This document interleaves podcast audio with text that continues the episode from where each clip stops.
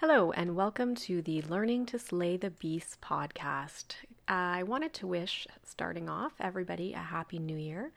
So, as you know, we've entered 2020, which is uh, a big year for me. I will turn 40 this year, so it's kind of an exciting one. Um, but certainly, we all know that with a new year comes those New Year's resolutions. And so, I wanted to read an article that I had written on the blog, Learning to Slay the Beasts, um, and it's gotten some love. And I think. Um, I think it's mostly because of the the candid nature. A lot of you are likely aware, but I have been through many iterations of fitness journeys, I guess you would call them, over time. But the one that stuck the most uh, was back after I had my daughter. So, in at the end of 2013, and then beginning of 2014, I made a New Year's resolution to really um, get myself strong. You know, it wasn't, uh, I'm going to lose X amount of pounds. I was frustrated with with how I felt. I was frustrated with how things were in my body. And throughout the fall, right before um, the New Year's resolution time, I had actually started to see a naturopath and work on um, eating real foods, eating well. I took gluten and dairy out of my diet. Um, and mostly because I was having a hard time with my psoriasis after my daughter uh, was born. It came back. It went away during the pregnancy, as it did with my son, and then came back as it did with my son. And I was so frustrated. And I went to um, a dermatologist. I got a referral to um, the local dermatologist, and I said to him, I don't understand this. Like, this there's got to be something I can do to get rid of this. It went away completely while I was pregnant. And how how come it's come back now, you know, 6 6 or so months, 4 4 to 6 months kind of after the pregnancy. And he just looked at me and he said, "No, there's nothing you can do to make it go away." He said, "You need to just use this cream that I'm giving you." And I was like, "Yeah, but my body must know how to be without it. It went away when I was pregnant. And he just said, No, your body does funny things while it's pregnant. There's nothing you can do. So I did go see this naturopath, and, you know, we talked about all the things that that might help. And so, removing dairy, removing gluten. Um, I was taking a ton of supplements, things to heal my gut, like probiotics, and then things that are good for your skin, like omegas. And I remember getting a few frustrated times during that um, period. And I said to her, I I don't understand. I'm doing all this stuff. I've changed everything. I'm feeling better, yes, but my psoriasis is still here. I feel like it's never going to go away because any other time that I had removed gluten and different things, it, it had never went away. And she said, Well, you've got so much damage. You've been doing this same thing all these years. It's going to take time before it gets better. And so I remember I had this one right before Christmas. I was at my son's Christmas concert and I had this one really horrible outbreak of psoriasis on my feet. Like I could hardly walk. I was limping um, because of the pain. And then all of a sudden, I, I stuck with what I was doing. And all of a sudden, after that cleared, it was gone. And it was almost like this last horrible rid of whatever it was in my body causing that. And then it just cleared and and was totally better. So um, i've actually had my psoriasis in remission now for um, around six years. And so that's uh, really big for me. The odd time i will get it um, pop back in like a really small, small spot, like the tip of my finger, uh, nothing like it was. And then I'll know that I need to tweak something or I've had something in my diet that's not uh, gotten along with me, or maybe stress levels are high, something like that. So I've been really fortunate. Um, but I guess then after I went through that, I then said, now I want to get strong. You know, I've cleaned up my diet. Um, I still was eating a lot of food, I guess, probably more food than I should have been, but I was um, eating healthfully, eating whole foods. So then I decided to move into the fitness world and I got myself a trainer and worked with her and then she worked with me also on the diet. So it was, you know, keeping with the same kinds of foods that I was eating, but just looking at, well, when were you having carbs and how much protein were you having and things like that to make it fit um, a, a healthier, stronger fitness lifestyle. So, the blog that I wrote and published at the beginning of January of this year is called Make Your Fitness Resolution Stick. So, I'll read you that um, and uh, hopefully you enjoy it. The gym was busy this week. It's New Year's resolution time, and people are keen to get fit. I am one of those people that works out faithfully. I am at the gym every week, but I don't like to act inconvenienced when it's busy in January. I hear a lot of people making the comments about things calming down in a few weeks when all the new people give up. I was one of those people with a New Year's resolution six years ago, and yes, it stuck. And I still work out eight to 10 times per week now. So, why did it stick for me? One, I got help from a trainer. Nobody wants to hear this because it costs more money, but trainers are helpful.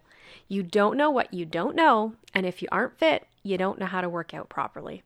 You wouldn't try to cut and highlight your own hair, you would go to a professional that could do it right. You wouldn't try to fix your own car, you would go to a mechanic. So, why do you think you can fix your own body? Maybe if you are already in good shape and you just want to do a little bit more, then you're fine on your own. But if you're looking for a big transformation, then get help. This is not an ad, by the way. I don't train people for a living. My trainer was able to educate me and answer the why on so many things.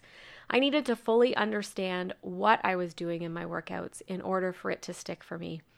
I also needed feedback and encouragement.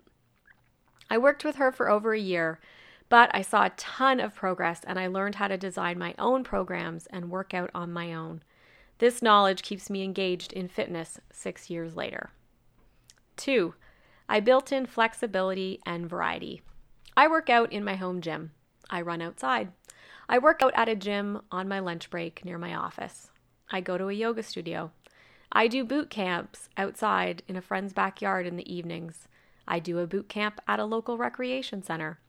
I participate in free outdoor fitness events. I go to run clubs. I hike. I walk. Am I bragging? Mm, maybe a bit. But my point is that you need variety and flexibility to fit in enough movement throughout your week. Maybe walking or biking to work will work for you. My job is completely sedentary, so I need to find movement every day. I have a busy life and two kids, so if I bank on working out at night every day, it just won't happen. Something will get in the way. So I work out in the mornings before work and at lunch, and if I happen to miss both of those, I work out in the evenings. I work out on weekdays and then use my weekends to make up my missed workouts. This allows me to work out 8 to 10 times a week and combat my sedentary job as well as be energetic with my kids. 3. I stopped coming up with excuses. A lot of people make comments about the fact that I work out on my lunch break. I always hear, I can't do that. My job doesn't allow for it. No, actually, you don't allow for it. I used to be guilty of these excuses too. I would see coworkers going to the gym at lunch and think, Ugh, I don't want to get all sweaty, or uh, I won't have time to eat my lunch, or I don't want people from work to see me all sweaty while I'm working out. Or if I take the time to work out, I won't get my work done and will have to stay late. If you really wanted to get some movement on your lunch break, you would. First, you would actually prioritize taking a break and leaving the office, read not taking your lunch break on your social media accounts on your phone at your desk. You will actually be way more productive in the afternoon after leaving on your lunch or any break. Working through your lunch just makes you slow and inefficient. Second, you would find movement that works for you. No gym around? Go for a walk or a run. Don't want to get too sweaty? Then do a lighter exercise like an elliptical trainer or a bike instead of running. Get in your yoga or strength training. Some people find swimming with a swim cap works well at lunch or aquafit.